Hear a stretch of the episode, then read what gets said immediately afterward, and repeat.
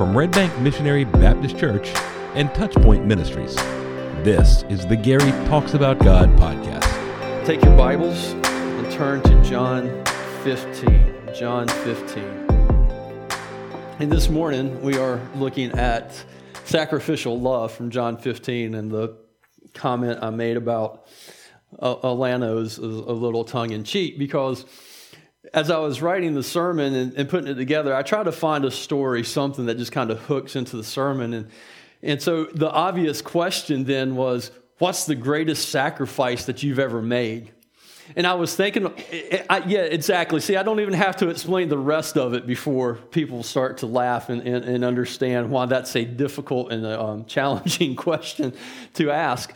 Because as soon as it comes to mind, as soon as you share it, you kind of become a, I, I, I, don't know, kind of braggy, like, hey, look at what I did and look at how great I am. And so that was the running joke that, or the joke that crossed my mind this morning. I could tell you all the great ways that I have sacrificed for Alana and all the wonderful things that I have done for her and how appreciative she is of them this morning because she's not here, uh, knowing full well that it's probably the opposite. But it's, it's, it's a hard question, right?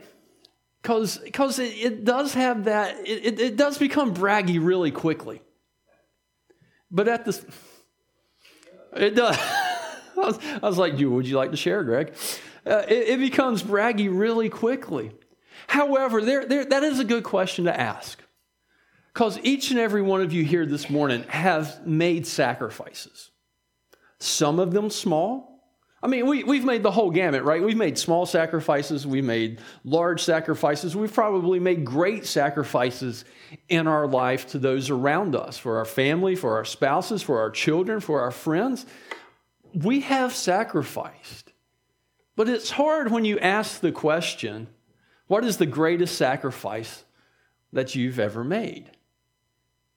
Because immediately there's usually one thought when we think about a great sacrifice, our minds usually gravitate to the stories that involve one person laying down their life for someone else. Because we recognize that that indeed is an incredible sacrifice. When we come to John 15, verses 12 through 17, that's what we're going to be directed to we're going to be directed to Jesus' sacrificial love that ends up with, that is ends up with him laying down his life for us. And we will read one of the most well-known passages of scripture about how that is a great demonstration of love. At the same time in these verses, there are some imperatives that Jesus' sacrificial love drives us to do. So let's read verses 12 through 17 and then notice those imperatives this morning. And, and real quick, before we, before we get started, let me remind you that in, in these next three chapters, from the end of John 14 all the way through John 17, this is Jesus speaking to the 11 disciples. No one else is present. This is not Jesus teaching publicly. This is not Jesus sitting on a hillside as people are walking by can hear. This is not Jesus in the temple. This is Jesus and the disciples. And that's going to be really important, and I'll tell you why in a moment. Verse 12, Jesus is speaking. He says, This is my commandment that you love one another as I have loved you. Greater love has no one than this that someone lay down his life for his friends. You are my friends if you do what I command you. No longer do I call you servants, for the servant does not know what his master is doing. But I have called you friends, for all that I have heard from my Father I have made known to you. You did not choose me, but I chose you and appointed you that you should go and bear fruit, and that your fruit should abide, so that whatever you ask the Father in my name, he may give it to you. These things I command you so that you will love one another. This morning, firstly, I want you to notice Jesus' sacrificial love commands us to love. Jesus' sacrificial love commands us to love. Now, we've heard this already, have we not? Right? We heard this in John 13, verse 34, when Jesus is speaking. He says, A new commandment I give to you that you love one another. So here he says it again this is my commandment that you love one another. And I know that some of you may be thinking, well, I don't need to be told twice. Yeah, we do. uh, we're, we're, we're hard headed, we're, we're stubborn folks. We, we really are. Last night, and, and uh, we were sitting around the table, and, and, and Chip's uh, girlfriend came by to check on him because she was concerned about him, and, and she was having dinner with us. And I just made a comment, you know, about the stubbornness that runs through our family from uh, Alana's side. It, it, does not come through the Sanders side at all. Um, but, you, you know, we're a stubborn people. We're hard headed. We need to be told things more than once. And I find it amazing that one of the things that we are told more than once from Jesus' own lips, this new command that I give you, and then here again, he says, love one another. You would think that it would be easy to love, would you not? Now, again, the reason I say this is important that, that it's, it's disciples is, is because this love one another is not love of the world. This is not love the lost. This is not love those outside of the community. This, this is love believers. And you go, well, that ought to be easy. It ought to be really easy for Debbie to love me. It ought to be really easy for me to love Debbie. It ought to be really easy for, for Julie to love Greg and Greg to love Julie. It, this ought to be easy, right? But it's not at times. It, it's, it's hard. And so Jesus looks at the disciples and is looking at us this morning and saying, Look, this is, this is my command that, that you love one another. And if you read that verse very carefully, something happens. He uses love twice in that sentence, does he not? He says, You are to love one another but then there's a difference. He says, As I have what? Loved you. He changes the tenses. He goes from love to loved. And that change is important. When Jesus says that I have loved you, we read it in the past tense in our minds, thinks, okay, what has happened in, in the life of Jesus with the disciples that he has demonstrated his love towards them? And so we, we flip back and we go, oh, there was the foot washing.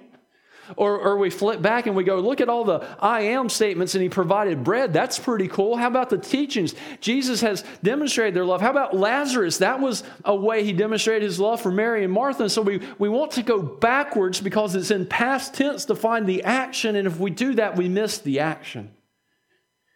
Because the action isn't in the past, the action is in the future. And once again, John is drawing us to the cross.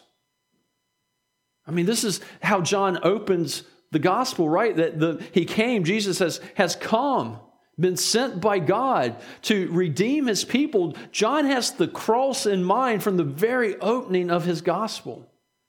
And he keeps pointing to it and he keeps pointing to it.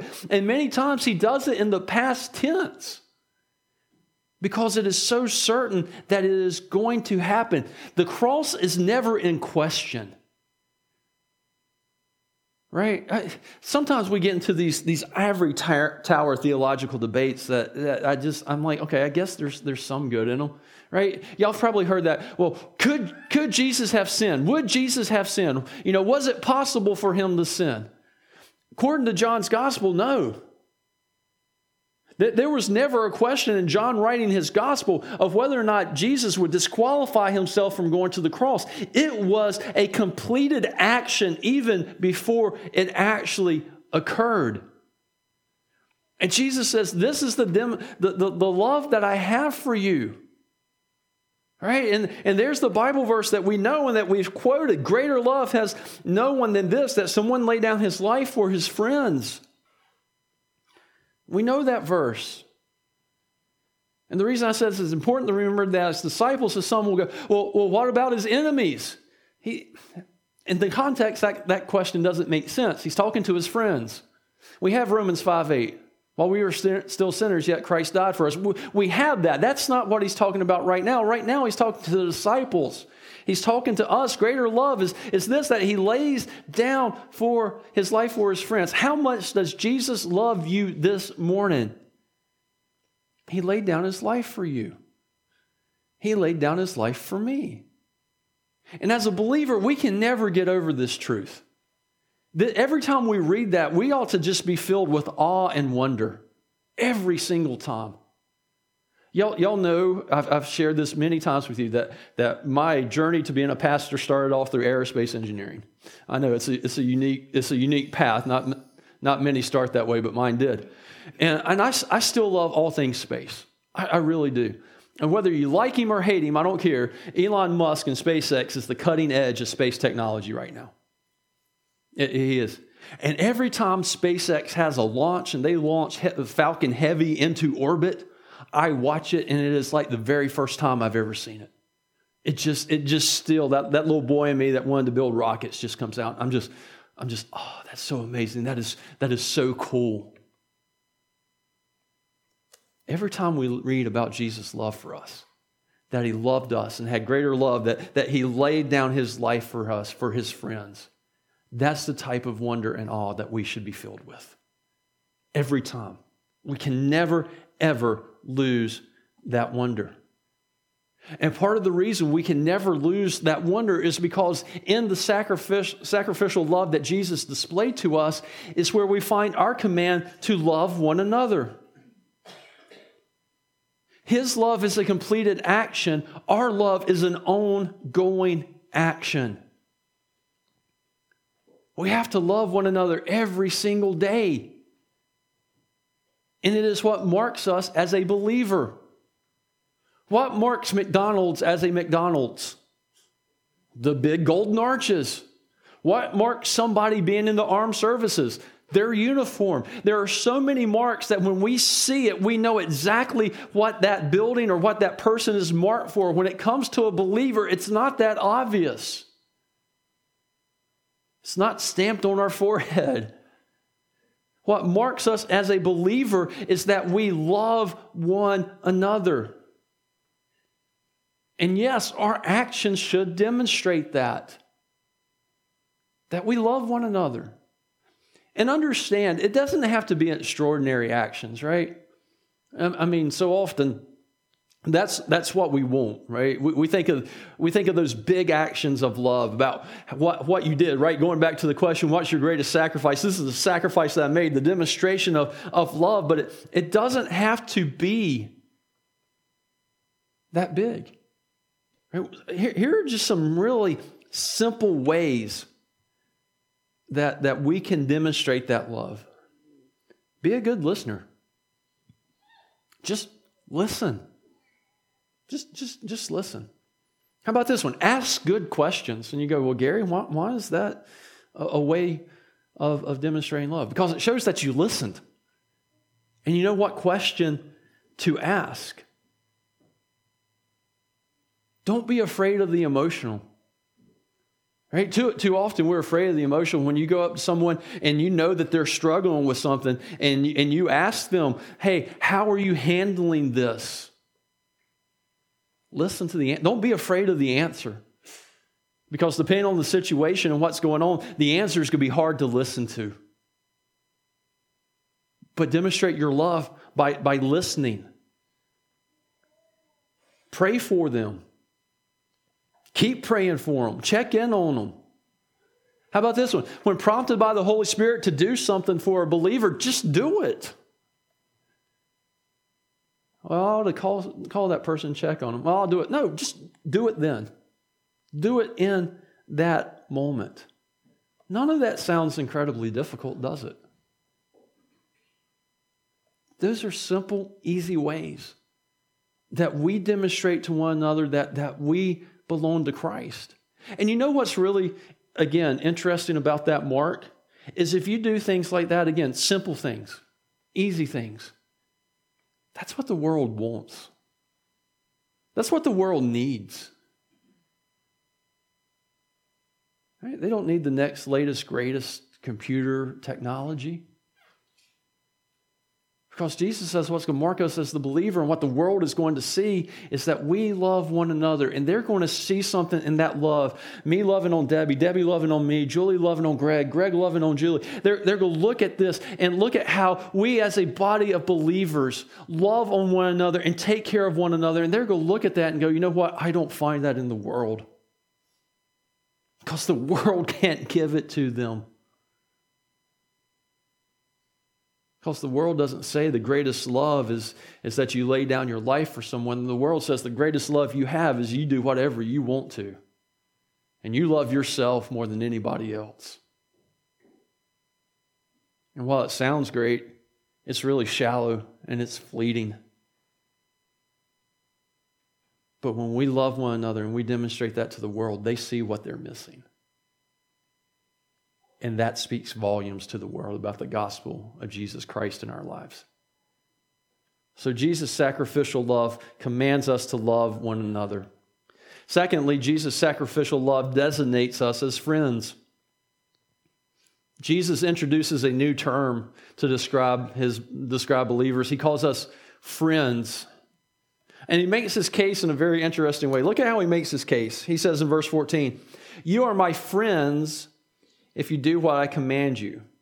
Right? You are my friends if you do what I command you. Keep my commandments because you are my friends. You're no longer slaves. And so, what we need to understand is this obedience to Jesus' commandments is what characterizes us as friends. It's not a slave. We're not, we're not, and, and again, there are other scriptures that says we are servants and slaves to Christ, but remember where we are in the context and you ask the question, what is, what is the difference? What's the difference between a slave and a friend? Well, the difference is, is really easy. On a, a slave has they have no communication with the master. They're not privy to any insights. They are just obey and do what you have been told. It'd be like the president of the company you're working for and you're just you're a new person in on the job and the president comes in and just says hey i need you to do this. Your job at that moment is not to look at the president of the company and go well let's discuss this. Could you please tell me in your five year strategy to advance company goals how you're going to get there by me performing this job? No. Your job is to do it. No questions asked no, let's discuss strategy and philosophy. Just do it. You don't need to know what I'm thinking. I need you to do it and tell me that it's completed. As a slave, that was what they were supposed to do. The difference is a friend knows the why behind the command. That's what Jesus says. Look, he says, Look, I don't call you servants in verse 15 because the servant does not know what his master is doing. I call you friends, for I have heard from my Father and I've made it known to you. Here's Jesus saying, You're my friend because I know why the Father has sent me. I know why I'm here. And instead of hiding that from you, I'm telling you why he sent me. I'm telling you the deep thoughts of God. I'm telling you what the mission is. I'm telling you how I'm going to use you. I'm telling you about the rewards. I am bringing you into my confidence so that you know why this is happening. And that's the difference between being a slave and being a friend. When you go back to the Old Testament, you can see that Abraham was called a friend of God and, and, and Moses was called a friend of God, but the rest of the covenant community was not. Right? How did the rest of Israel know what God said? God, who calls Moses his friends, speaks to Moses, and Moses then goes and tells the people. God didn't tell the people, He didn't say, All right, this is what we're going to do. All right, God didn't just show up and say, All right, guys, for the next 40 years, here's the plan. Here's why I'm thinking this. Here's what we're doing. Moses and Abraham had an intimacy with, a, with God that the other people, part of the covenant, did not. However, we're on this side of the cross. And as being on this side of the cross, the fact that we have practical knowledge of the outworking of, of God's will and what He is doing is part of the new covenant. Jeremiah 31, verse 34. No longer shall each one teach his neighbor and each his brother, saying, Know Yahweh, for they shall all know me. And one aspect of knowing God under the new covenant is we know his plans and we know his purposes. Right? Jesus says he's going to send the Holy Spirit who's going to reveal to us all things so that we will know. He will teach you all things. He will teach you and bring things to remembrance, all that I have had to you. Because we're friends. He's going to show us. He's going to tell us. He's going to let us know what is happening. We know the bigger picture. But there is a, a, a, a warning or a caveat that we need to put here. Because this is not mutual friendship that we think of today, right? It, it, it's really not. Today's mutual friendship is I call you and, and, talk to you and tell you what's going on in my life. You tell me what's going on in my life, and maybe we collaborate together and we work together and we come up with some plan to do something. That's kind of how we think of, of mutual friendship. That's not what we're talking about here. Because it's important to remember that Moses is a friend of God, God is not a friend of Moses. And while Jesus calls Lazarus his friend, Jesus is not called Lazarus his friend. It's, it's, a small but critical difference. Because even though we are friends, even though Jesus calls us and takes us into his confidence, he, re, he retains absolute authority over our lives. He is still Lord. And I know this is one of those things where we have to, as believers, sometimes we have to hold two truths in tension. And we can hold the friendship, us being called the friends, in tension with the fact that He is our Lord. It doesn't negate that. We're still bound to obey His commands. However, now we are able to obey with a greater knowledge of information than people before. Right? We are able to obey God now on a greater level and a greater understanding than the people of the Old Testament because Jesus says we are his friends. He's going to tell us. The Holy Spirit is going to come. He's going to reveal that to us. We know so much more. Peter puts it this way. Peter has an interesting way of putting it. Listen to this. 1 Peter 10, or excuse me, 1 Peter 1, 10 through 12. Concerning this salvation, the prophets who prophesied about the grace that was to be yours searched and inquired carefully, inquiring what person or time the Spirit of Christ in them was indicating when he predicted the sufferings of Christ and the subsequent glories. It was revealed to them that they were serving not themselves but you in the things that have now been announced to you through those who preach the good news to you by the Holy Spirit sent from heaven, things into which angels long to look. You read that verse, and Peter brings in the prophets, he brings in the angels, and it says it was revealed to them that they were serving. Listen to this the prophets weren't serving them, they were serving us. So that, that, that things that had not yet been announced to them, that they didn't know, they didn't understand, is announced to us. And now through the Holy Spirit, we understand. We have a greater understanding and clarity of who God is, of what his mission is, how he's going to use us, what's going on, than anyone in the Old Testament did. We have a greater knowledge because Jesus says, No longer are you slaves. You are now my friends. But then, lastly, this morning, Jesus' sacrificial love compels us to evangelize, compels us to evangelize. You know, being called a friend of Jesus is quite a statement, right? I mean, who would you like for everybody to know that you're a friend of? I mean, if you could have, you know, just whoever is alive today, if you could have one number on your cell phone, right, of somebody else's cell phone so that when you were you know looking and talking to somebody and go hey you want to know who my friend is? Look at this. And, and you get out your, your cell phone and, and, and, you, you scroll up and you go hey look right there. You see that? It says tom brady you know? Or, or, or, or, or you keep scrolling up and you go look you see that right there? It says barry west you know?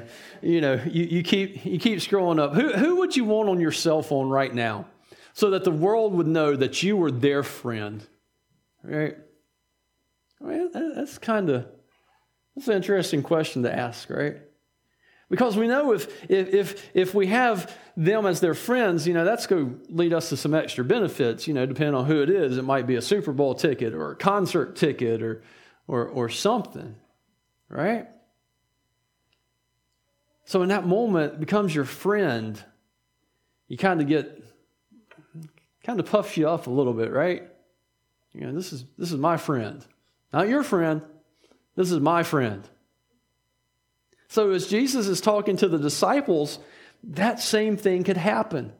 That's why he says in verse 16, look at what he says in verse 16 You did not choose me, but I chose you. You did not choose me. So let's think about the disciples, right? Let's think about uh, Peter and Simon and, and John and James. What were they doing? when Jesus found them? Were they searching for Jesus? Were they looking for Jesus? They, they, they were just fishing, right? I imagine that Matthew was probably somewhere extorting somebody, you know, extra taxes out of him so Matthew could, you know, pad his, his, his pocket a little bit. One is called a zealot. You know, it could have been that, that there were zealots at this time who were looking to overthrow Rome. Perhaps he was out there planning, you know, maybe if we launch this attack, you know, they, they weren't out there looking for Jesus. Jesus found them and chose them. Now, this is also upside down from how it worked if you wanted to study under a Pharisee. It's, it's much like today, right? If you want to study under uh, uh, someone to get your PhD, or you, you seek out the, the professor to study under, the professor doesn't seek you out. He doesn't need you. He's already got his, or she already has her PhD. They don't, they don't need you, but you want to learn from them. So you seek them out. Well, the same thing happened back then. There were a lot of rabbis. And you sought out the rabbi, and, and the rabbi would just be in the temple preaching to his disciples, and you would seek him out and go, Hey, you know, I, I would like to study underneath you. And Jesus says, Look, I want you to understand something. You didn't come to me and choose me. I chose you. I took the initiative to choose you and to find you and to call you to me.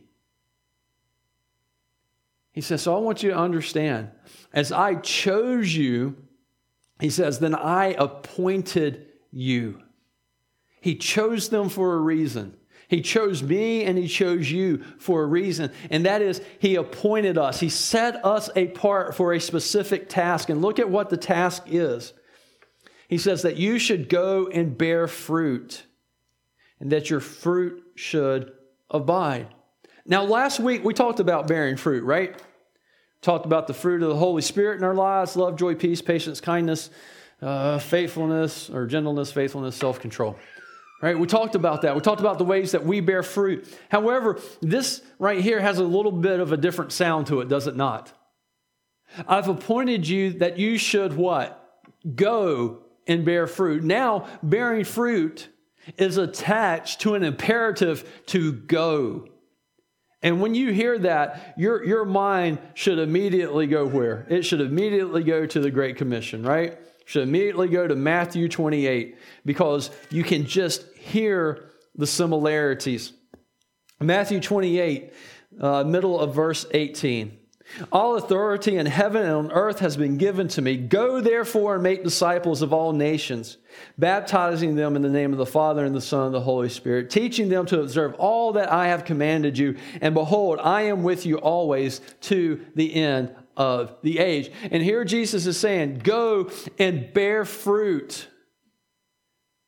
Go, go make disciples because the fruit that you're called to go and bear, look again, that your fruit should abide.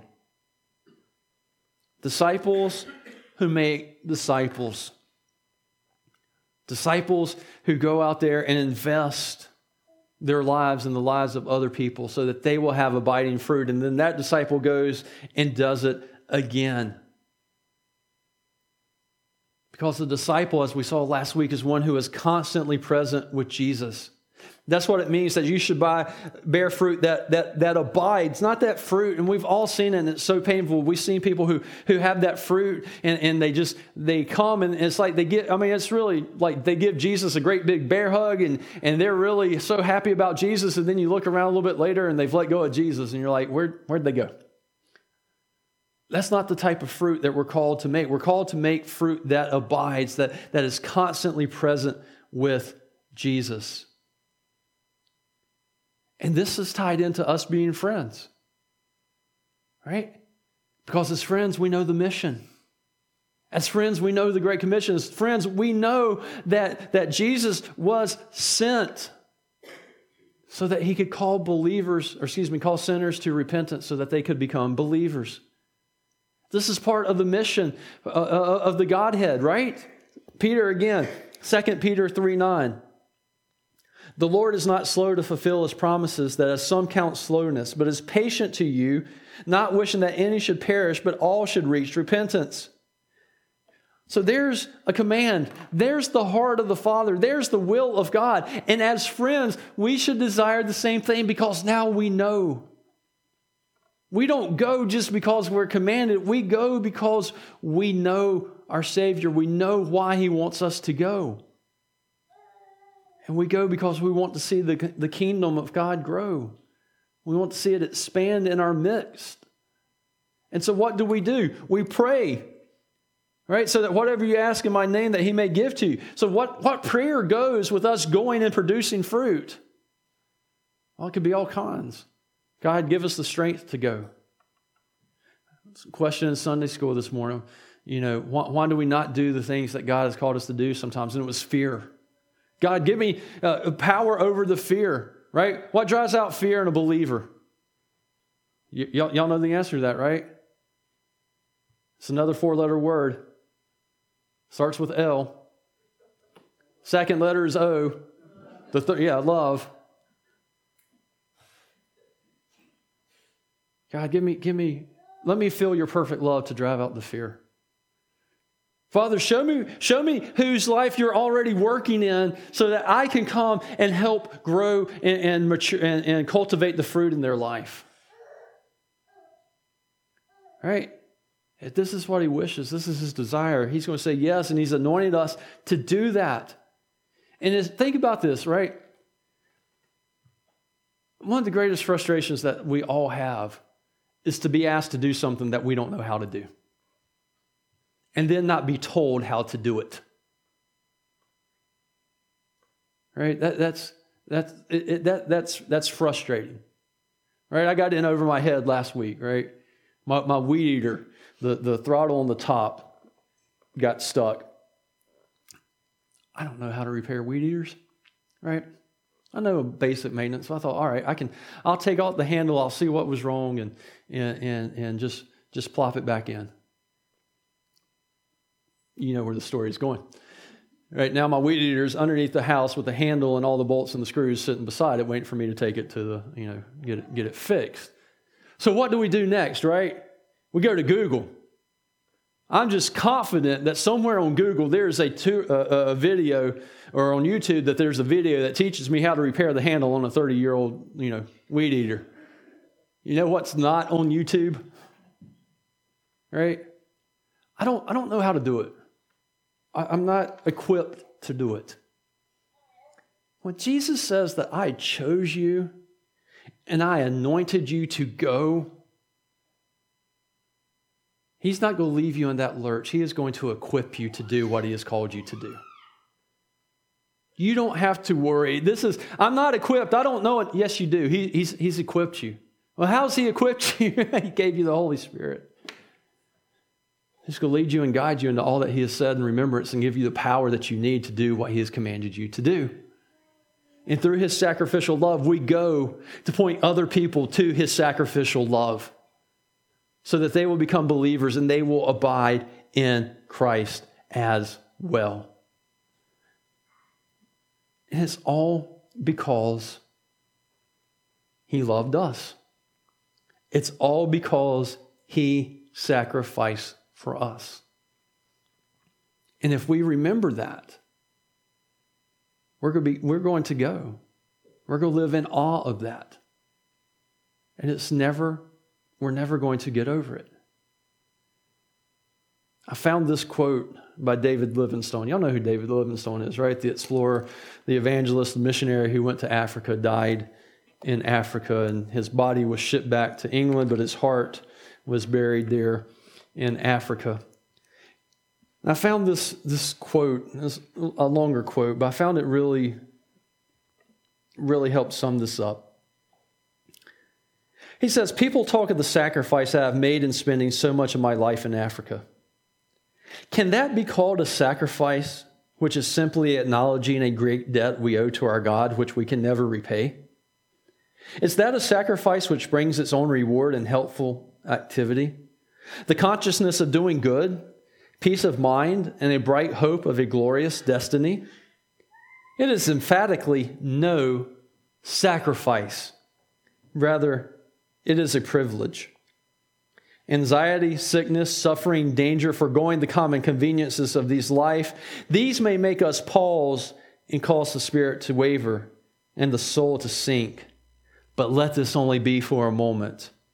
All these are nothing compared with the glory which shall later be revealed in and through us. I never made a sacrifice. Of this we ought not to talk when we remember the great sacrifice which he made who left his Father's throne on high to give himself for us. If we can look on the sacrifice that Jesus made on the cross for us through the same lens that, that Livingstone does, and remember that He is the one that made the sacrifice, then the imperatives that we find in these verses we're going to go and we're going to do and we're going to fulfill. Because nothing compares to the sacrifice he made for us on the cross. Greater love has no one than this that someone lay down his life for his friends. Jesus laid down his life for you because that's how much he loved you. The Gary Talks About God podcast is a production of Touchpoint Ministries and Red Bank Missionary Baptist Church in Germanton, North Carolina. Want to learn more? Visit our website at www.redbankmbc.com. If you enjoyed this content, please like and subscribe. Thank you for joining us.